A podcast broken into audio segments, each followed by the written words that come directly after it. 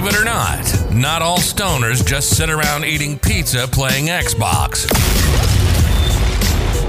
Join JD, a stoner who loves to chat and learn as he speaks to entrepreneurs and professionals who are high and motivated. Unfortunately, along the way, JD's weed smoking ass might waffle about his own life and thoughts.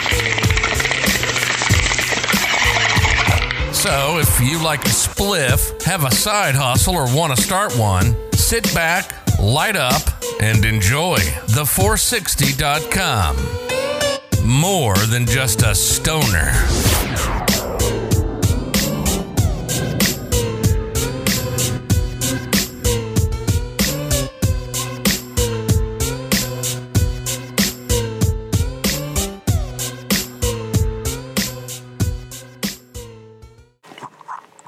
Yo, what's up, internet?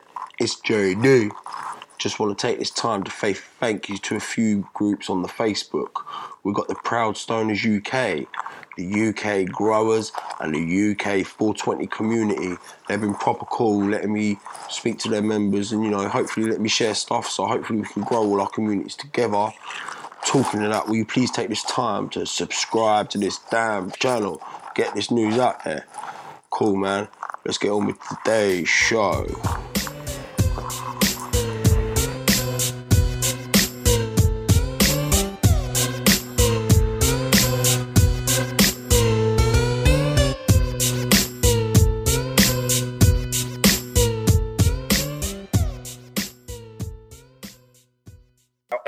Yeah, yeah. Uh, well, I'm open to anything really. I mean, I, I grew up. Um, my mum's a hippie, so I grew up with cannabis not really being frowned upon. It was part of kind of culture to a degree. It was in and around friends and family growing up, so it was never never really frowned upon. Um, so I did get into it when I was about 16, um, just being young and daft, and then I stopped to join the army, and then I left the army, and I didn't take it for a number of years. So I figured I'll not bother again. Mm-hmm. And then um, PTSD symptoms started to surface. So I started taking it again and um, and the PTSD sim- symptoms subsided. I've been given a ludicrous amount of um, medication from doctors over the years. Um, each one I take for a few weeks and then just give up hope with it and throw it away. And nothing kind of comes as close as what cannabis does for me. Um, and primarily, I just smoke it um, once all the chores are done. But I'm, I'm an open minded individual. I do my research on it as best I can and um, understand that I do it for uh, a couple of reasons. One, recreational, and um, to help with um, relaxing me a little bit. Um, so, I, you know, I do see the downsides to people getting kind of stuck into it for recreational reasons, especially if they're really young for the, you know, the, the underdeveloped brains and how it can mm-hmm. impact them. Um, but certainly for a 36 year old grown adult that's made uh, his way this far in life so far, I think I'm capable of making my choices, and it seems to work best for me. And I get um, a psychological evaluation once every blue from the NHS. It's, it's a pretty poor service, to be honest. But when I do get evaluated, I'm very honest about my cannabis use, and, and I've not once been discouraged um, from doing it, especially the fact that I don't take any other sort of medication um, from my day to day. But yeah, so that, that's kind of where I'm at with it. My wife's my wife's quite against anything that's illegal, um, but recently her pain levels have been getting that much that uh, she's let me um, make it into um, some edibles for her. But the problem you've got there is dosing. Where's the line? How do you control it? And how do you, how do I give her enough for it to affect her in the right way, but not too much to make her never want to get near it again? Which yeah. is the problem of it not being legal is I could walk into a shop in somewhere like Canada or America with my wife, explain our symptoms, and they can make recommendations, and we can get into it, you know, in a very controlled environment. But unfortunately, the way the system is at the moment, we have to you know, kind of blindly bash our way through YouTube videos to uh, try and figure out the best way of consuming it for someone that doesn't smoke. That's what I mean. It's, it's not fair like that, is it? Do you know what I mean? It's it, you know, there should be support for that sort of thing. And like I say, when the other countries where it's legal, they get to, you know, read how much is in it. And I would yeah. make edibles and how much to put in it to feel a certain amount. Do you know what I mean? I've only ever made them. Well, I, I, wouldn't even know how to make them. I've only ever had mates make them. But, but you know what I mean? So that's why I want to talk to people like you because how can it be illegal? You know what I mean? When after you've all you've been through and all you've done. So let's just start back. So how, how old were you when you joined the army? Uh, I was 23 when I joined the army. And is that just something uh, you always wanted to do, like growing up, or is that just? Yeah, it was a kind of boyhood thing that I figured. In fact, it happened quite strangely. I made the decision around about ten o'clock in the evening one night, and, and I got myself that engrossed in the fact that I'd made that decision. I couldn't get to sleep, so I stayed awake all night and um, and got on the first train from uh, the wee town I was staying into the major city nearby.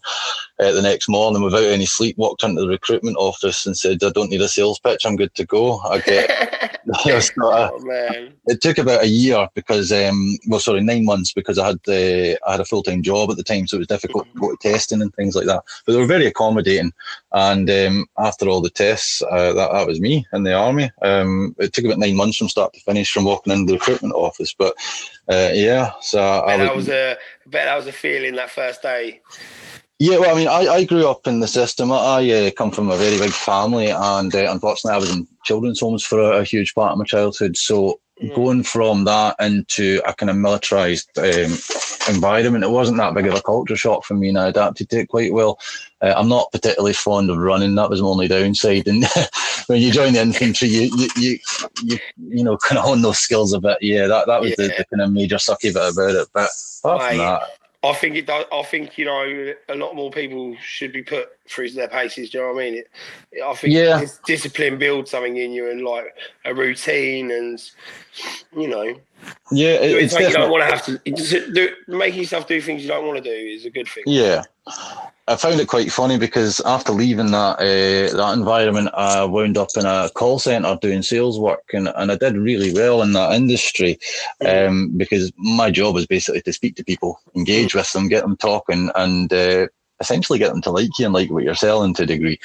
And um, and I adapted to that quite well. But quite often you would get these adventure days out with the office, and um, it would be like rock climbing and, and kayaking and, and you know kind of things like that. And it was yeah. for the top top performers, and I always felt like I was out with primary school kids um, when I did things like that because these were office workers, and I was a kind of outdoors person. So yes. uh, I thought it was I, I kind of looked like Superman compared to them simply because I was ex-military. and there was another lad that was ex-army as well. So both him and I were kind of pitting against each other because going against any of the office workers was a bit don't, don't want to sound kind of big headed, but it was a bit too easy.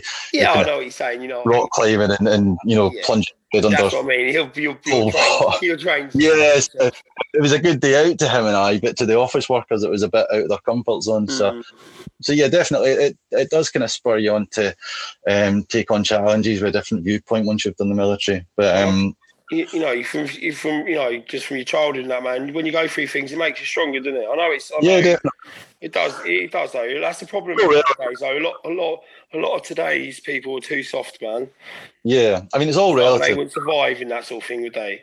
I, I got um, injured whilst um, in, in, Afghanistan. I bust my shoulder up, and um, and I wound up in physiotherapy for, for a number of months. And um, and I was in there with people missing legs and missing arms and bits of their face. And of course, they turned to me and say, "What's wrong with you?"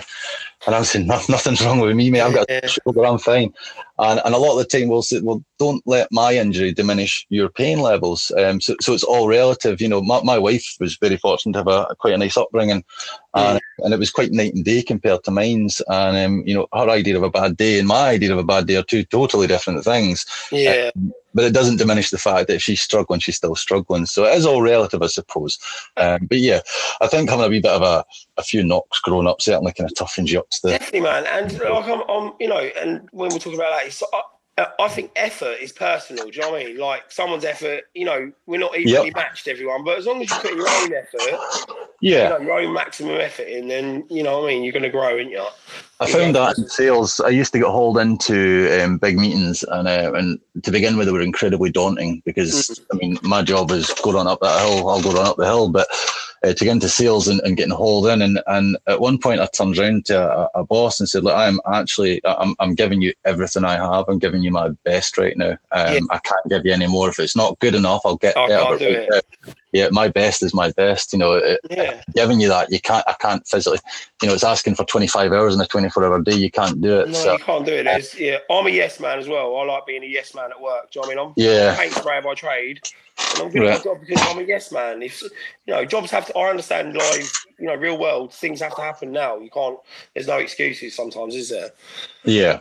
But um, But I know, I, I like that the same as you like. But I like the gym for that. I love. For me, I need dedication and routine and Yeah. myself. Otherwise, I wander in life and I get I go down the wrong path. You know what I mean? But if I'm I, if I'm dedicated, if I'm on the right path, mate, I'm dangerous.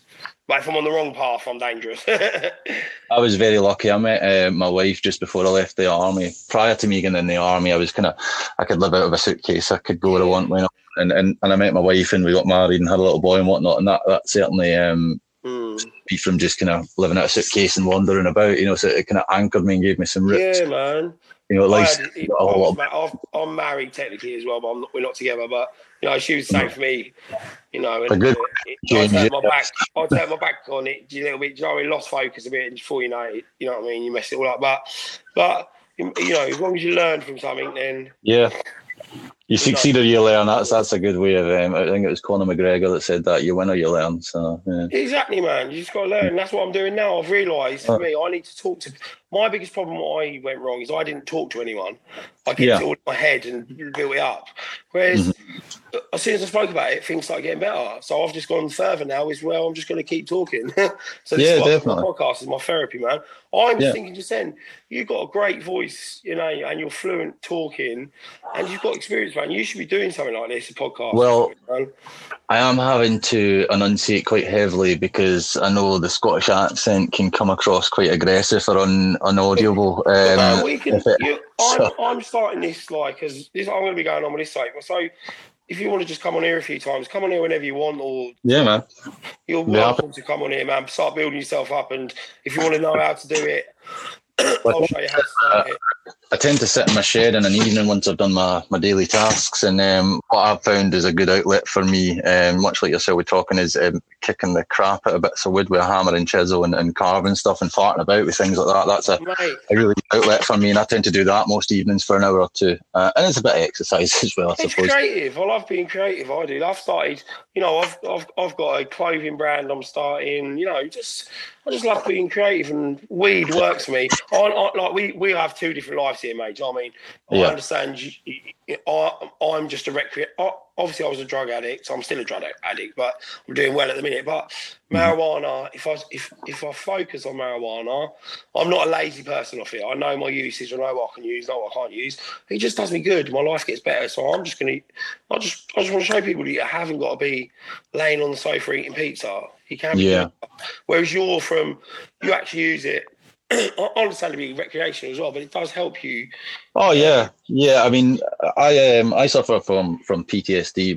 Mm. a lot of people say, you know, I was in the army, and, and a lot of people have get stories, and, and everybody's story is individual to them, and, and I would never take anything away from anybody. But my, my job in, in the military when I, when I was in the army was point man of an infantry platoon. So I don't I, again I don't want to say like oh I was you know in the war in Vietnam or you know but you do get to see some pretty awful things when you're Yeah. over there, and um, it doesn't matter how tough you are growing up or what life experiences have, have kind of thrown at you and made you stronger as a result of. Nothing can prepare you for dealing with that sort of thing, and your brain hasn't got the ability to process it because it's never had to process it before, so it doesn't know how to do it. So you you do end up in a bit of a predicament, and if you don't reach out or you don't find a solution to the problem, mine being smoking cannabis and, and hammering away on a chisel in an evening, that seems to work for me, and it's worked quite well for the last ten years. So. Um, but yeah, it, it is. uh, It's had a huge impact on my mental well-being being able to smoke cannabis and and having that outlet and that, that time to myself in an evening because I can have a busy day, you know, having kids and well, I've only got the one, but hav- having a little boy, my wife's quite disabled, so um, my day to day can be a little bit busy from time to time. Don't get me wrong, I get plenty of lazy moments as well. Um, yes. uh, yeah, definitely having having cannabis calms me down. It, it doesn't. Uh, I used to get um, quite bad dreams. Um, uh, I mean, they were fairly frequent, um, Yeah. and, and, and they gradually get less and less and less. But definitely, smoking cannabis is is reduced them massively, massively. My wife notices it because she kind of frowns upon it, but accepts the fact that I do do it, and not a whole lot can change about that. And she has noticed the difference in my behaviour when I do and when I don't smoke. So, um, and there's been times where she's kicked me up the backside and says, "Get out to your bloody shed and have a smoke for God's yeah. sake." You know, she can see the not necessarily temper creeping in, but she can see the negative energy kind of coming from them. Yeah, so, she, she she can see. You know, she she knows you. Yeah, and uh, I'm generally I am generally a relaxed guy because I grew up in children's homes and had to deal with you know yeah. assholes from an early stage. Yeah. Not a great deal frustrates me or winds me up. So I am fairly chilled out at the, at the best of times. But um, there are moments where I get you know, anxious or, or wound up or, or, had a bad day or, or, you know, bonfire night or something like that. Bonfire night's horrible for veterans. Oh, I bet, mate. I, you know, I mean, we don't think about things like like. Well, you know, it's that you don't want, you wouldn't want to take that away for kids. You know, you just. No, I, I understand. But, yeah. You know what but, I mean? Like know, people, you know, not many people have jobs where when they go home or years later they can't forget it. Yeah, I, I, don't get me wrong. It's it's not. It's I, I, hate playing that kind of victim sort of role. Oh, no, was me, PTSD. we're human beings. You know what I mean? We're, yeah, we, but people. I, I very much look things under trauma. Yeah, I, I wear my heart on my sleeve. I'm very open and very honest, and and and I really don't care much about whether people approve or disapprove of the way I speak about it. I'm just, right just, quite honest about it, and it leaves no confusion as well. Um, you know, I've had um, Mate, jobs. Being true to yourself, being true to yeah. yourself is a good place to start. You, you, you're just the same person every day. I was lying. I was playing a different character every day. I forget who I'm telling what to. It's a stressful life, oh, you know, not nothing like how you've been through. But do you know what I mean? For me, if I just start the truth no one can say anything about, about me because I've told you, I've told everyone what I've done. I've done been a coke habit. I pissed it all up the wall. If I tell people, what they got against me? Do you know what I mean? yeah. you know what I mean? You just got to be. But I've got another mate, a good mate, uh, Chris, who's you know in the army, he's got PTSD. He he used it for for it as well, mate. And in America, yeah. there are research studies out that say it really helps, and people yeah. come off all their drugs for it. Like I think about seventy odd percent people that you know it, it works for them with a PTSD. That's ridiculous to us to just ignore that. I would hate to turn the conversation political, but I'm uh, uh, an SNP fan, uh, like a whole lot of people in Scotland. My wife and I are, are big fans of um, Nicola Sturgeon. But one of the things that the SNP try and approach quite a lot of the time in Parliament is um, the legalisation of cannabis mm-hmm. and how it, how it works. And um, as as much as it pains me, I, I have a hell of a lot of uh, English friends, um, but as much as it pains me, I would like independence for Scotland, and and yeah. it's not the deciding factor, but it's certainly a factor. If um, if we are, are, you know lobbying for that in Parliament and getting told no, it would stand to reason that we would continue to lobby for it if we got independence, but we wouldn't have Westminster to tell us no. We would have the Scottish people to decide to vote on it, and I think we would get a yes on it if we did end up putting it to a vote. Um, but like yeah. In America, there's um, I, I, read a lot about what happens in America, and, and, I find it really fascinating, really interesting. Mainly because I think if it does take off in the UK, I'd love to be involved in the industry. Mm. But so I feel as though it's perhaps a little bit of homework. Or, um, but when I'm uh, looking at uh, America, there's uh, individual states are clearing over a billion dollars a year in tax revenue from the sale of cannabis. Mm. there was a, a, particular mayor that did a, a chat with a, a, kind of blog or, or, whatever it might be, but that wound up on the internet and um, and he was asked the question, "Do you think that they'll ever reverse the decision to make it um, legal?" And he says, "Well, this state's getting a billion dollars a year. Do you think anybody's going to turn that tap off?" and that was the simple answer. Can you imagine how? I mean, because let's face it, I'm going to smoke it, and you're going to smoke it, regardless of whether it's legal exactly. or not.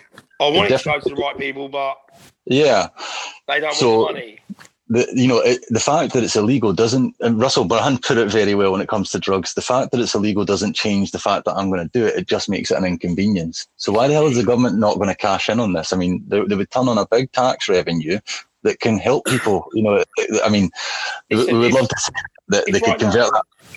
Any business right now in the world that isn't pivoting to survive is going to mm-hmm. fail. Yeah, we have two pounds, three pounds a day in tax we could all be paying for our ten bag, couldn't we?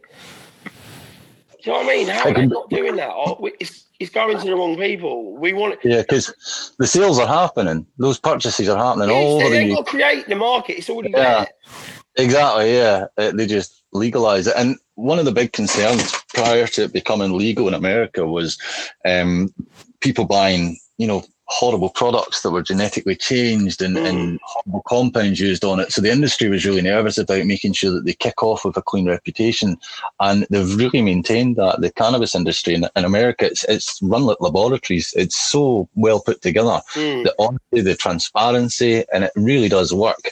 So I don't see why they're not using that platform. But then it might be in the pipelines. These sort of things take yeah, a long time. I've had. Uh, one day, hopefully in the future, I'll have a few of us all together. We'll meet up actually for like a round table. We'll all meet and have a chat because you you'd love Gaz, who's been on the podcast before. He's you know he's very knowledgeable on this. You two would have a good chat. But mm-hmm. I was quickly thinking about that when you were saying about trying to get into the industry if it become legal.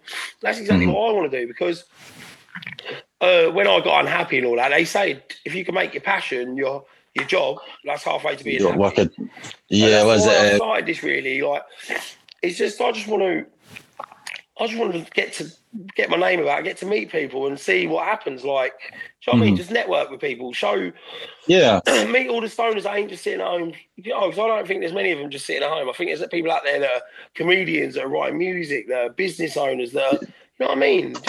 Just, do you know the jobs I've had, and I, and I've always smoked. I've been a baker. I mean, I, like I mentioned before, I, have travelled around a lot and I lived out of a suitcase. I mean, when I was 16, I went to the Isle of Man with 30 pound two bin bags and a boat ticket. I was a bit of a kind of, I want to get out there and crack on and, and see what happens. And um, as a result of all the different things I've done in this world, um, I've, I've, ended up doing quite a lot of different jobs. Um, over the last kind of 10 years, it's been towards sales, but I've sold cars for a living. I had to set exams uh, in order to sell finance. If you don't pass the exam, you don't get to sell cars. Um, the car salesperson has to do that. I, I, was still able to maintain that.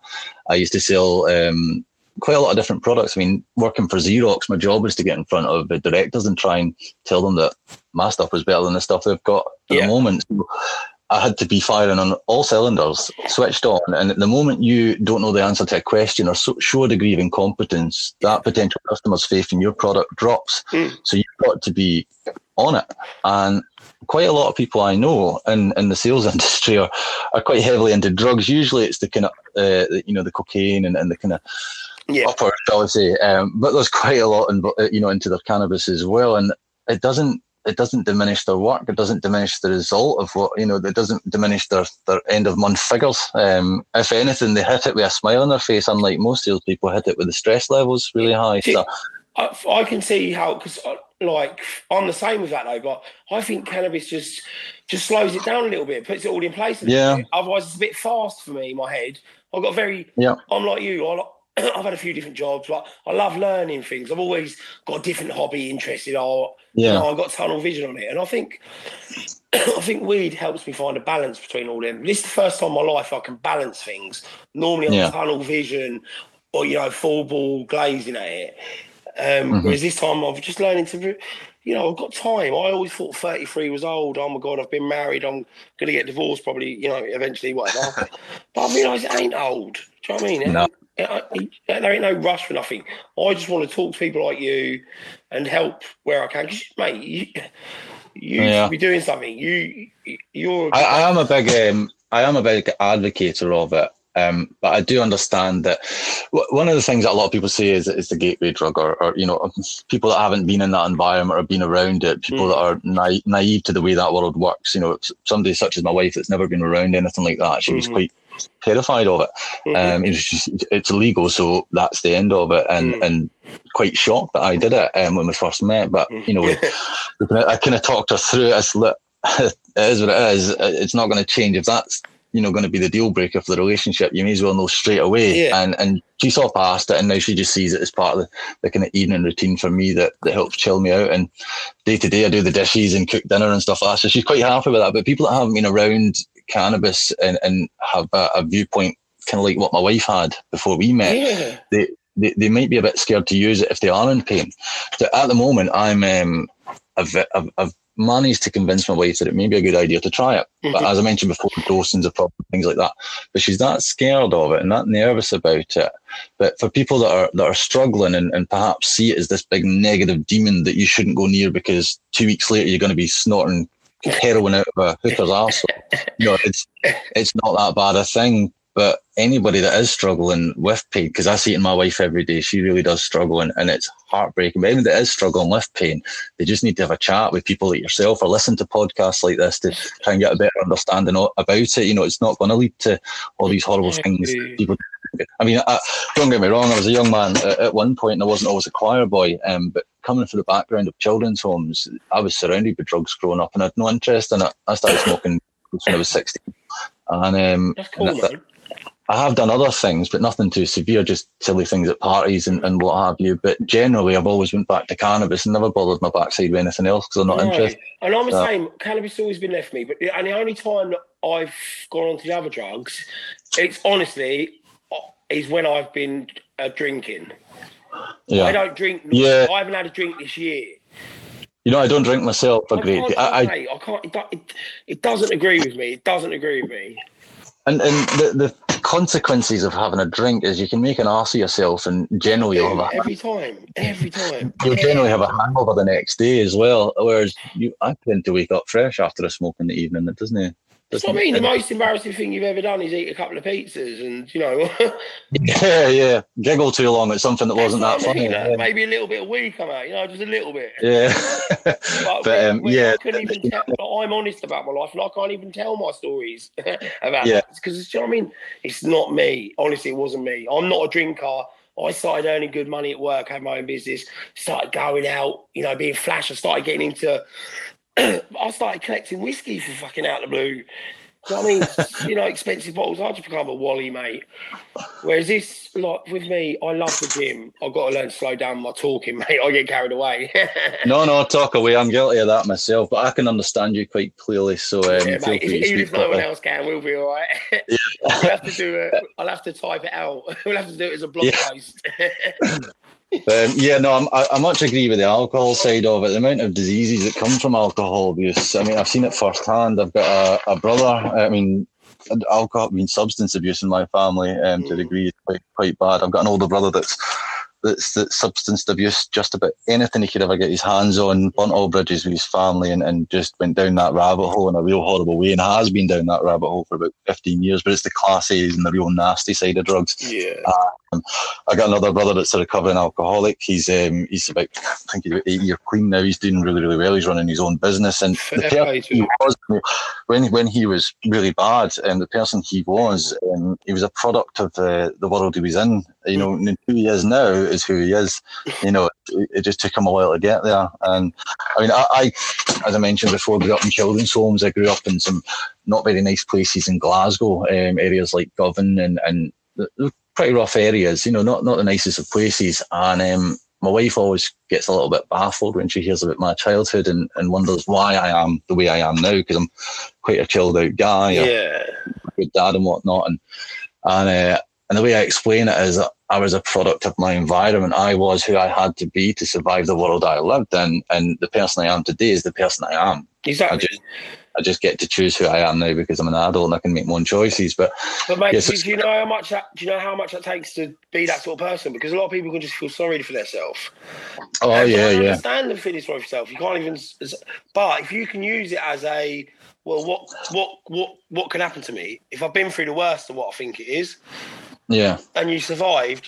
The the best thing about being a human is when you realise you're not made of glass. Yeah. When you get Yeah. punched up the face and say, the first time you ain't been punched, you think, I'm going to die if I get punched. You, you- Yeah. you get whacked. You, you, you don't just die, do you? No, the hell. Well, I, I've got three brothers and and uh, and, and spent some time in children's homes as a kid. So yeah, I learned I wasn't made of glass from an early age, but it does toughen you up. I was exposed to the kind of There's nothing was- worse. There's nothing worse than Yeah. going up to school day one and you ain't got no brothers or nothing and someone picks on you and you don't know what's happened. You don't, you've never been in this situation. If you turn up to school day one and you got two or three brothers and someone's messing about with you, you've already Well- been in rucks with them. You know, just give them a slap and it will stop. Well, the, the joys of the, the way I grew up, I, I went to 16 different schools throughout my childhood and um, and I had to be the new guy um, again and again and again and again. And every, you know, every, every now and then you would get someone come up to you and ask you on day one, like, are you tough? And of course, the, the answer is I can look after myself. It doesn't matter how big they are. no, And, yeah, and um, yeah, as long as you get a thumb in the eye or do something you the way get a do, start. That's it. Oh. long as you get a hit in at least, then they won't come back the next week. But um, yeah, those occasions where, where that would happen. And you, a and not be, you know, you just, you don't want to be, you just don't want to be scared in that situation, do you? You want to know what you're doing. Yeah. Yeah, I, I kind of taught you to be tough. So And once I hit also, have- um, I was, I was ready for it. having my brother as well, it's always been healthy competition. So we've always got better at something quicker. Yeah, I, I did enjoy that with my older brother. That I was, I still was now we're closest to. competitive. We're still competitive to this day. The downside, well, um, as I mentioned, one's a recovering alcoholic who's doing really well for himself now. One is still very much down the rabbit hole of, of hardcore substance abuse. Another one's a bit of a substance abuser and a bit of an eejit that I don't talk to. So unfortunately, I don't get to compete with them anymore. No, So uh, that drive's not there. But um, no, I tried to be uh, competing with myself this time last year. So each time, you know, look back a year for now, if you're doing better than what you were, then mate. that's how I compete this against. is uh, this is how I've so this is how I broke my addiction is I've used the gym obviously for my self respect and you know discipline every day so I've got a routine every day. I play golf once a week with my family because I'm pretty good at that so I get to show off so that's a little boost in confidence. And I smoke Mm. weed just to chill out everything out and make them on sometimes watching telly on your own can be I'm not really a telly watcher but you know what I mean? Sitting on your own Yeah. in the evenings for me can be boring if you're not doing nothing. But if you've got a joy Yeah. with you it's a fucking good night, Yeah, yeah, you're quite happy just to sit there on your own. Yeah. mate. And I'm not my wife and I have different tastes in TV, so like she she likes all our kind of orange uh, county housewives and things like that. So she's quite content me being out in the shed on my own, um, carving up wood, being a being a dough ball on my own, and, and she gets to do what she wants to do in the evening. So we've, we've got quite a good routine. But I like my own company. I really do. I could get quite comfortably sit in my own company. Mate, I'll do this for the rest of my life. Just speak to people three times a week, and I won't see anyone. I'll just have to get someone to post something through the door, and I'm done. yeah. So what about But, uh, what, what, what are you smoking in a minute? You got Uh, st- yeah, the unfortunate side with it not being legal is you kind of get what you're given to some degree, yeah. and and the options are very limited. And of course, a, a, a drug dealer can tell you whatever the hell he wants. You know that, that that's gold sparkle that you've just bought there. I've never Yeah. heard of sparkle in my life, but he's telling me that's what oh, it is. well, you're lucky. You're the first one. Exactly. So um, yeah, I get green stuff that smells lovely and goes well in a joint. That's mate. I That's a- um, That's of it. I got a, la- a, a lad that brings some stuff to me. I only buy three fives at a time, or whatever. Uh, but he had two nice ones. he brought them to me, and they were really nice. But he said the names and which one was which, and straight away I put them in my hand, just put them in the pot. I don't know which one's which. But... Well, I tell you, I spent um, five hours. I sent you a few pictures yesterday. I spent no, sorry, Oh, six yeah, hours make, yeah, making this. So I got myself a, a quarter. I, I split it in two. I thought I'm not gonna, you know, I'll put three and a half grams into what I'm gonna Yeah. introduce my wife to. That way, if she doesn't like it, it's not a horrendous financial hit. So um, basically, you get coconut oil. Um, just virgin coconut oil. It's about three quid for a jar of it, Tesco sort of stuff, and um, and you just melt it. It just basically looks like cooking oil by the time you've melted it. It looks Yeah. like lard. Um, and you get your you get your cannabis, grind it up, put it on a greaseproof um, sheet of paper into the oven for about half an hour, forty minutes, and that takes all the. I believe there's a technical term for it, decarbing or something like that. Um, Yeah. It dries it out, and, and the oil's still intact. So you then chuck your cannabis product into your jar um, of um, coconut oil Yeah, and have that jar of coconut oil in a pot of boiling water, just kind of simmering water. So you don't want it to be in direct contact. So it's like, so you basically get your pot of boiling water. your over it. uh, yeah, so you get your jar of um, oil and cannabis, and, and you leave it on there just on a light boil for about six hours minimum. Everywhere on the internet said about six hours minimum. Um, so I did that, and then you strain it with a cheesecloth and squeeze it with all your might to get every last drop out Yeah, with, with a, a greeny kind of oil instead of a, um, a, a, a clear oil. And then you just use that oil as an ingredient in whatever it is you're planning on making. Just tastes like coconut. Um, so I made jelly. Um, I was trying to find gelatin because I was going to make gummies, and um, I couldn't find any after going to about six shops. So, so I got loads of jelly, powdered jelly. Um, so I figured that'll do. And um, so I added a, a little bit of water, um, just like about, so it was kind of took that mix, added a bit of water, and then just kept adding bits of the jelly, and then kept whisking it because if you leave it, you'll see it separate. You'll see liquid jelly at the bottom, cannabis oil at the top. So you want that to mix, so you have to keep mixing it up. Yeah, so and you just get pure horrible tasting cannabis at the top of it. so you keep mixing it until it goes a bit gelatinous, till the, the viscosity thickens, and um, and then once it thickens, it won't separate. But then you've got a very limited time between it thickening and it hardening, so get it into your mold real quick. So I just used a, a donut. I believe it was a donut silicone. Yeah, it was donut circles. Yeah, and um, and that job's a good one. Stick it in the freezer, peel it out, and there you go. I think I had about a dozen altogether. I made more than I wanted to. Yes. Um, but she tried two yesterday, and I kind of weighed it up. It's probably about maybe a joint's worth in three of them. So I was trying to kind of figure out where yes, would be the how much is getting in. Yeah, but of course I don't know what the kind of how much you lose when you're you're boiling it, and, and what, just generally the whole process. I don't know how strong it's going to be. No. Then edible tricky, but I knew that I only put three and a half in throughout the whole process. But as so- long as you know your ratio, then you can adjust it. yeah, so um, so that it went okay. She said she did feel a little bit more chilled out, but she's still a little bit kind of mm, about it because she, she kind of got cotton mouth and, and you know and she, she experienced a few side effects she wasn't prepared for. I mean, you and I both know that you get yourself some bloody liquid when you're smoking, because especially if you're yeah, chatting mate, as I've well. got three bottles of water and a uh, jug of milk. Yes.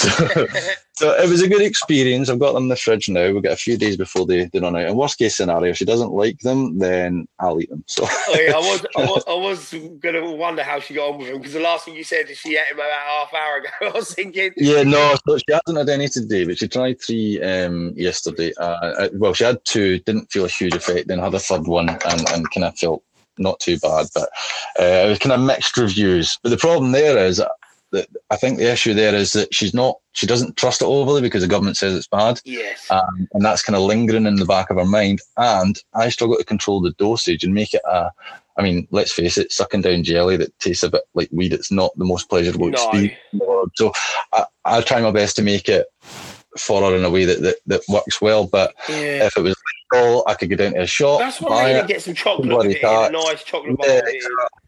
And this CBD stuff, whilst I appreciate it works for some people, I have tried that before with my wife. We've, we've tried CBD that you can buy from Holland and Barrett, and whilst I completely believe in its effects, it really didn't help my wife a great deal. So Yeah. you know, I, I wanted something with a little bit of THC in there to try and kind of, you know, that muscle relaxant side of it, that Yeah. chill you out.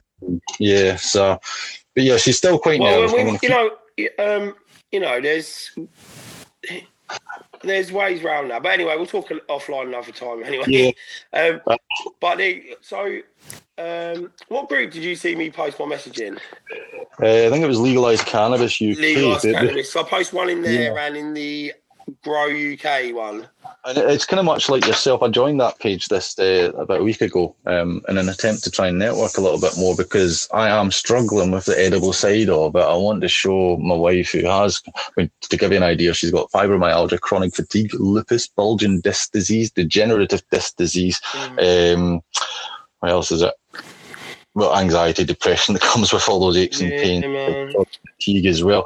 So she's got all these issues. So I'm, I'm trying my best to find a way To, to, to, to, to, to, med- medic, medicate her. yeah, but I But mean, mate, you- my, my, my, I'm going to be talking to everyone. So my next goal now is I'm going to put a post out probably to find someone that can run me through some recipes on here, and we'll get you hooked up. Yeah. yeah, and I mean, So I I know there's chef people that do it properly on here that we know. Yeah, I mean, I can cook fine. It's just using that ingredient and trying to make it appealing. Um, it's really tricky. I mean, when I was younger, you would dump it in a yogurt and put up with the taste. It was one of those I've things. been a smoker. I have my problem is I've never really been a bong eater or nothing like that. I've always like I Yeah. I love a sniff. When I was, uh, when I, you know, kind of lads, lads, lads, all that sort of stuff. I was, I, I was, I was young and daft. I mean, I, nowadays I just prefer a smoke. I I've never had smoker mates really. My brother's a smoker. A few of us are smokers now, but my mates are always gearheads. We're always partiers. Do you know what I mean? yeah. yeah.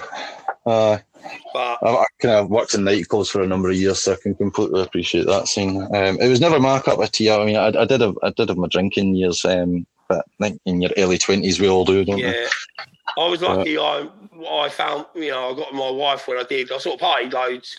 Um, was a bit wild. Then found my wife and sort of we both sort of fell in love with the gym at the same time. So we just pretty much smashed the gym for years. So I was clean. I do miss going to the gym.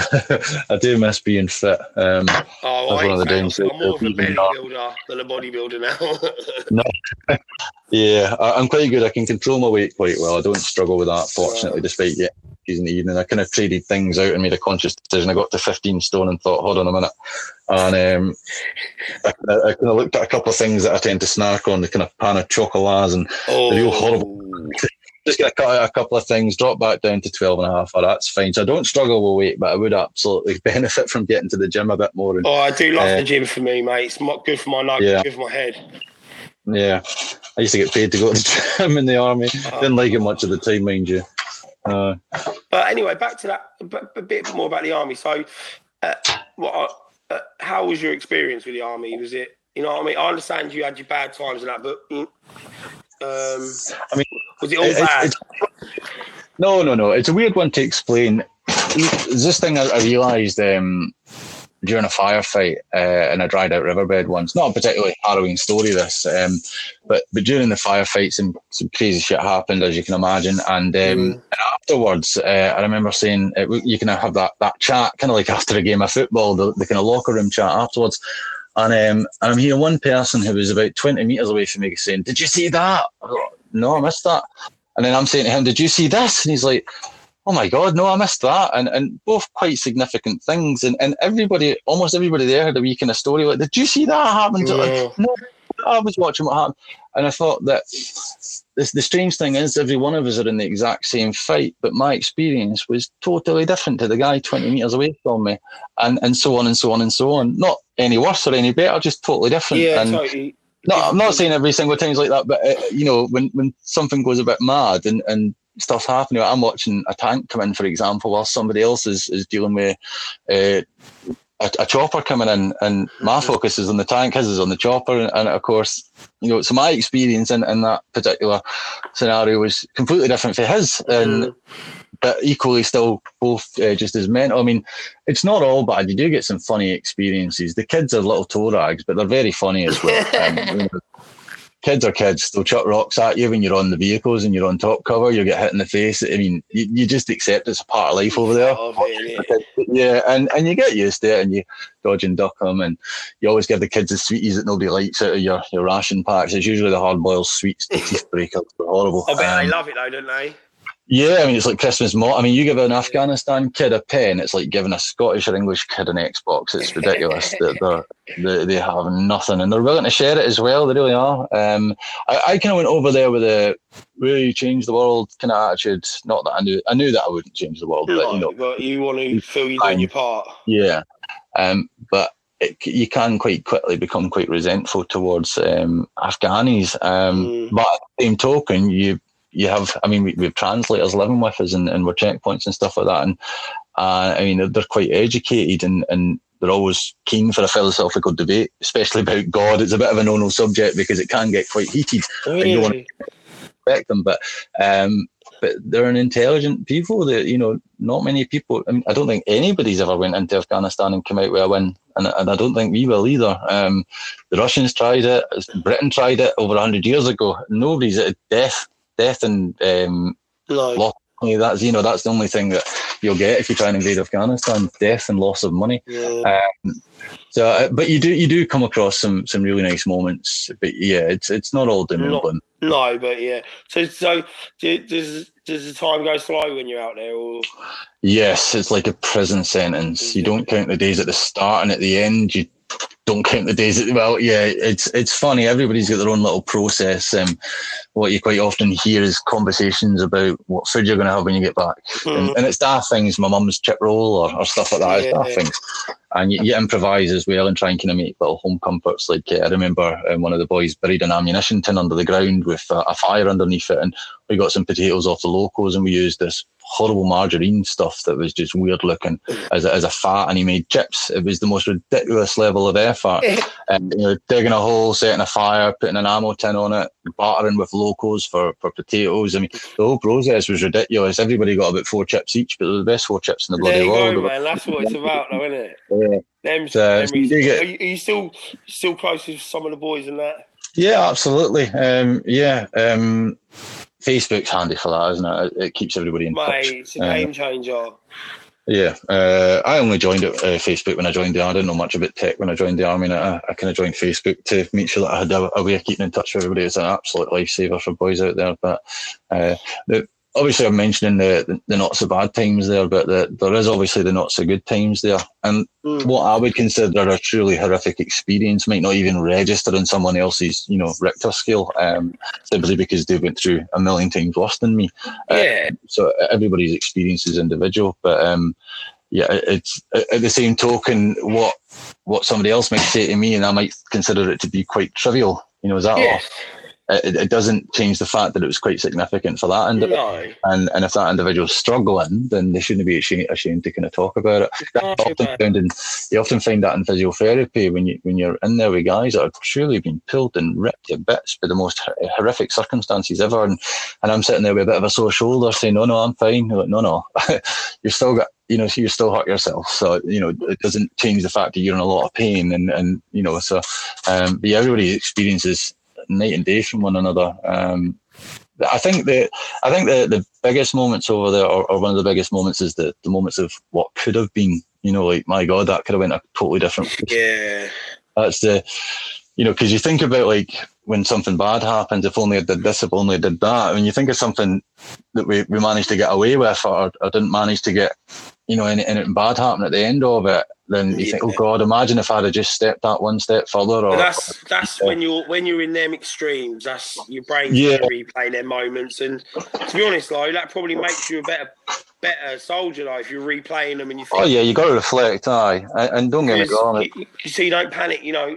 I think that's the problem like in America. Oh, no, I panicked. I, I don't think I, they train their police. Yeah, America, so they're not used to these shocks. You know what I mean? Whereas if someone jumped at you, you've got a bit more of a, you know, uh, you know, you're not going to react the same, are you? You're going to. It's funny you say that. I was in a, a nightclub with some friends in Glasgow, and um, military friends, and uh, and one of my pals explained and pointed to somebody says he's a bit of a gangster. Watch him, and, uh, he was a friendly, friendly fella, and. Uh, and I was drunk and young and stupid and just back from a war zone thinking I was yeah. the big man. And uh, and I went up to him and was like, hello, mate. And I shook his hand just like I would anybody else. Didn't treat him any more or any less respect. Just, you know, that, that standard level you would give somebody when yeah. you're introducing yourself. and, uh, and I shook his hand. And and, uh, and as I did that, I kind of leaned in and I said, I heard you're a bit of a gangster. And he, he pulled his um, top up a little bit and you could see a, a pistol poking out of his trousers. And, and I was quite drunk. And, and the only thought that went through my head is, is which bit did what on that gun, pistol. You know, I was thinking like, I, I reckon I could disappear. I'm going, and I was just drunk, not caring. So that whole kind of being around that ammunition, weapons, all the rest. You're not panicked. Yeah, you know, I think any, you know a normal average Joe blog that's never seen a weapon before would probably oh, mate, in the mouth. But I didn't really. Run, I'd have dropped and run screaming. No, he didn't do it in a mean way. He just kind of, I just, I heard a bit of a gangster and he kind of lifted his top up just to kind of mm. demonstrate. He was a bit drunk as well. And it was just a kind of, yeah. you know, let man to man, wasn't it? It's just a man to Yeah. And I, I just kind of glanced down and went, nice. She carried on shaking his hands. Just, nice to meet you. And just carried on with the evening. Like, he was just kind of, it wasn't a big thing, but I think if the wrong person had done that, they could have potentially got a bit alarmed with it. So yeah, oh, mate, definitely. I would have. I would have. I'm not used. I've ne- I've never shot a real gun. I ain't. I've shot BB yeah. but you know, I like the thought of shooting. Though. I like. it's not. It's not so much desensitized to it. It's just you understand that it's not yeah. dangerous. It's, in some it's like anything though. Like me and my brother got do a bit of MMA, like training and that. You know, mm. and it just makes you. You know what I mean? Just it, if someone's come, you know, not like I hate fighting anything like, but I just know that yeah. if something happened, I ain't on the, you know what I mean? I'm not going to panic. I'm going to have a rough idea yeah. what I'm doing. Self confidence, it's important to have. Otherwise, you, you become anxious when you're out in public. And and if you are anxious when you're out in the public, learn some self defence and it'll help. Exactly. I think everyone should. I think everyone should be taught some discipline young, like boxing. It's a bit. Um, like yeah, I, have been inquiring about karate from a little boy who's five, but obviously right, with COVID, tricky. So uh, once the COVID's calmed down and, and, and, no longer an issue, he'll be he'll be starting karate. And I, I, I always kind of think of it as a bit like a condom. It's better to have and not need than need and not have. Exactly. And it's like, it's like when, when we was going to a place with my brother in Bedford, they shut down though after you know with COVID. But mm. um, I, everyone got on well there. It was a nice little, you know, it was nice going there and seeing people having a chat before and after. It was a community, but I like pushing myself, mate. I love it. That's why I love the gym. It's never over. It's always there. Monday morning, boom, I'm back in there. If I go Monday morning, I'm in for a good week. Yeah, and I, I, I think uh, I I was just going to say, um, got- uh, you know, I keep, keep getting us distracted from what I wanted to talk about with that. But we, so we tend to go off on tangents. that's it, mate. It's being a smoker, mate. Yeah. That's part of it. I, I, it's I've- nice talking to people like this. I've smoked pretty much the whole conversation, so Yeah, yeah. same here, mate. I'm, I've, Um, I'm, I don't know what I'm smoking. I think it's, it's paramount self defense. I mean, there, there's nothing more crippling than getting the crap kicked out you until that person decides he's wanting to stop. And that is a terrifying experience to go through, and it can really impact someone all the way through their life. So, uh, I'm a big believer that my wee boy isn't going to have that. If you can eliminate bullying from your kid's life, you, you would do it. And I think if I, if I get him taught on how to do it, then jobs are good, and that'll just take care of itself. Then, to be honest, bu- bullying would mostly be sorted out first conflict. yeah, yeah, it's first funny. one, if you show, if you show it, Yeah, it's funny. Um, there was a lad in basic with us, um, Chris Lazara. Uh, he was an outstanding soldier, really nice guy, absolutely phenomenal person. The utmost respect for this chap, and anybody that served with him would say the exact same thing. And um, he's sadly in a wheelchair now because of a knee injury, not military related, but probably added to it a bit. And uh, he was a, a black belt in karate, and, and often what would happen in basic training when when lads would get a bit uh, frustrated with one another and and things looked like they were escalating, he would kind of mediate and you bloody listen to the man that's got a black belt in karate. He never had to, he never had to throw a punch, he never had to throw a kick. Everybody knew he had a black belt in karate and that was good enough, so he didn't have to deal with it. So that's uh, I think that's that's part of having it. So if my wee boy ends up with a black belt, nobody's gonna Mate, Um, I'm a true believer in that from young age, discipline, anything, gym. No, maybe not the gym, obviously, for the suit for kids. Yeah, That's five year point olds. Anything, anything you have to put in effort and you don't get instant gratification, you have to wait for it. That which I like about gym because you don't go today and get the muscle tomorrow. You got to work Yeah. for six months before you start seeing it. I think that just inside, you know, too many people just want instant gratification, which leads you down. yeah. uh, you know, some I like, uh, yeah. today rather than a tenner tomorrow. It's funny you say that. I'm, I'm looking at a, a wood carving I'm working on at the moment. I bought a, a um, railway sleeper. It was only seventeen Oh, pounds, yeah? um, seventeen fifty, and and I cut a sixty centimeter block off it, and I've been hacking it into something. And I keep getting asked, I make things. I, I kind of make ornaments, or or I'll take a whiskey barrel and I'll turn it into a clock or something like that. And uh, so I, I've got quite a ridiculous amount of tools, and I often get asked like, why aren't you using your power tools on it? And a little, and it's not for any. I don't even know why I do it, but it's. Uh, I, I don't let myself use power tools. It's got to be hand tools. I could do it in a, I could do it in a few days with power tools, but it'll take me a few weeks with hand tools. My wife often gets puzzled, but then when she shows somebody something that I've made, she's like, "Yeah, you didn't use a single thing other than these hands and, and metal tools on it, rather than uh, drills and and bandsaws and whatnot." I mean, this is a sixty centimeter block of uh, railway sleeper. I think I've got. If you were to look at my floor, there's so much sawdust on it because I'll, I'll clear it every time I finish a project, and it's ludicrous that I could have finished this probably two, three days ago, but I've got another two weeks to go because I'm not taking the easy route because it's part of the process. Mate. I love that. And so, what do you do with them? What do you do with them? Are you selling them? Um, so I sell the clocks. Um, to be honest with you, I don't make a lot of money out of them. The there's a, a place near me called Step Toes Yard, and uh, they sell whiskey barrels for fifteen pounds, or or or a, just a lid for a fiver. Yeah. So you take it home, sand it down, drill a hole through it, put some numbers on it, put a clock mechanism through it, and they sell for seventy five pounds. Um, so it's about eighteen pound it costs me to make, and it takes about four hours from start to finish to produce. So it's not mega bucks, but it's not about the money. It means that I can maybe buy a few extra tools, or because I just Yeah. love. You Well, mate, why don't I, I, I want to do this then? Well, my advice to you straight away, what you should be doing is, do you film any of this or record any of this, or you got a YouTube channel? Um, no, I did a I did have a woman that commissioned a clock from us because what I do is um, one of my, my last job is I worked for Xerox and, and a client I had was a Tullibardine Distillery, uh, which Yeah. is a, a big distillery, and um, the whiskey barrels I get are from that distillery, so I still know the managerial people at that distillery and. I've got a bit of an insider kind of because I've been given the tours that most people don't get when you're in there as a as a business consultant. So um, I got, I got the full history of the barrels. So they start off as a, um, an American oak. They go to Spain. They have to be used as um, a wine uh, for wine for ten years.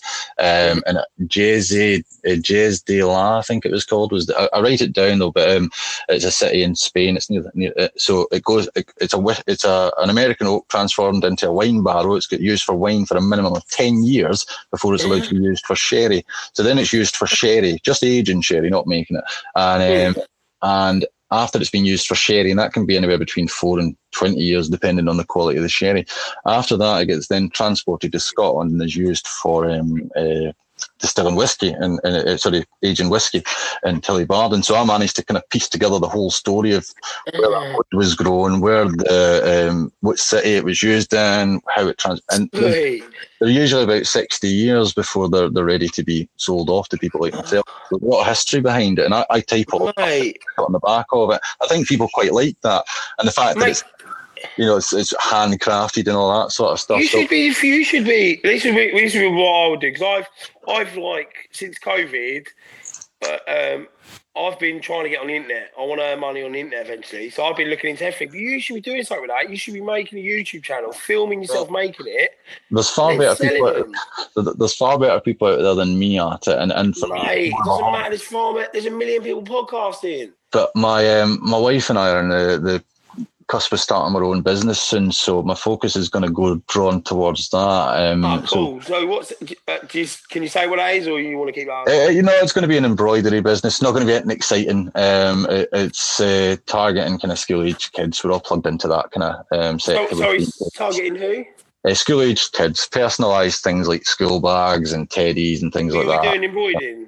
Yeah, yeah. So it's not your typical manly thing to be doing, especially for military. Mate, I've got, mate. You know what I'm looking at right now? I've got a heat press here and a vinyl plotter. I've got. Well, there you go. So, well, my wife and I, um, I lost my job sadly um, about a year and a half ago. I, I just, mm. I underperformed, unfortunately, and um, oh, that's that, that kills, you know. And to be fair, because I've been in sales for, for kind of quite some time, there's about four phone calls you can make when you leave a sales job and, yeah. and get into another. But my wife mm-hmm. was a bit burnt out with the hours that I would be working in these kind of environments. And yeah.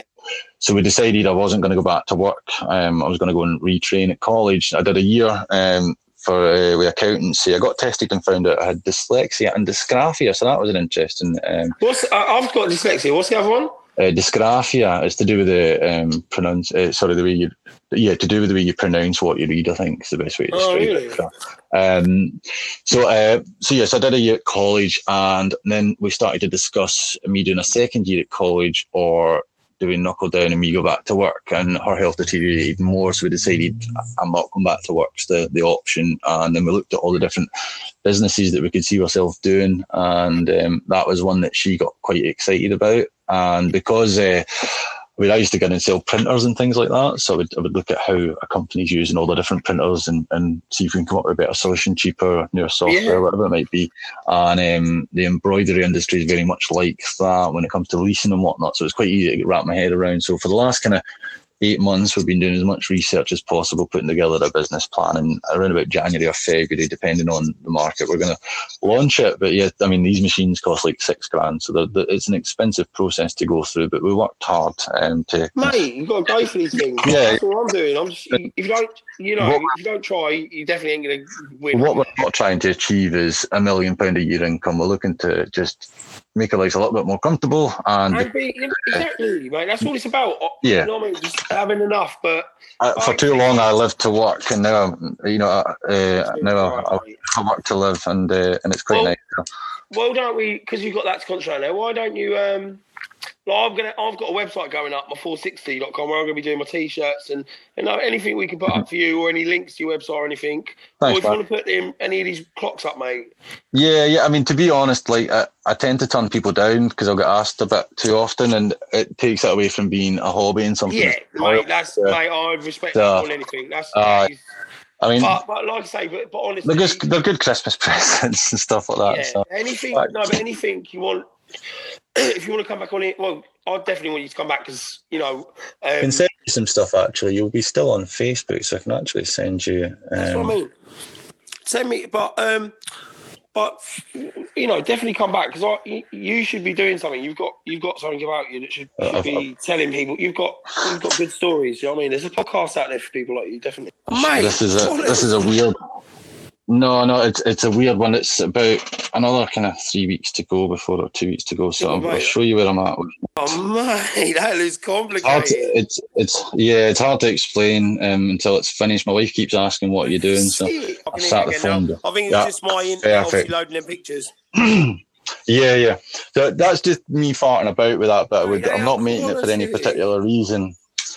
So it's, it's it's not about making it for any particular reason. It's just about knocking the shit out of something with a hammer therapy, and mate. it chills therapy. Yeah, yeah, exactly. Aye. And it doesn't matter if it doesn't work out or it breaks or exactly. nobody likes but, but, it. It's just about. Honestly, you know, I, I honestly want you to come back as many times you want to talk. But my website is going to be for everyone that comes on this podcast to do you know, you ain't got to do nothing if you don't want to, but it's going to be there.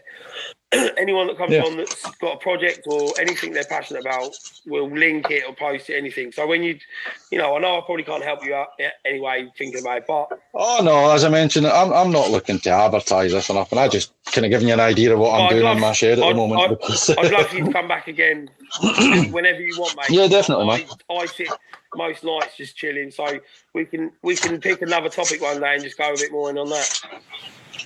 Absolutely. Well, I am going to get in the house and make myself a cup yeah, of coffee. I am going to go, um, mate, and eat my dinner. Yeah. And I will. Nice and uh, early. And I'll think, like I say, I'll probably edit over a couple of days and send you a link when it's done. Yeah, feel free to um, add us on Facebook definitely, as man, well. I will, definitely, definitely. And, um, and like I say, anyone you know or, or, or if you have anything you want to talk about, just come straight back on, my friend. Awesome. Have a great evening. okay, friend. Dave, you have a nice evening. Put your name Take care. Or your name out of it. Uh, if you stick with Tony, that'll do fine, mate. Tony, have a great evening. Awesome. Okay, mate. Cheers. Thank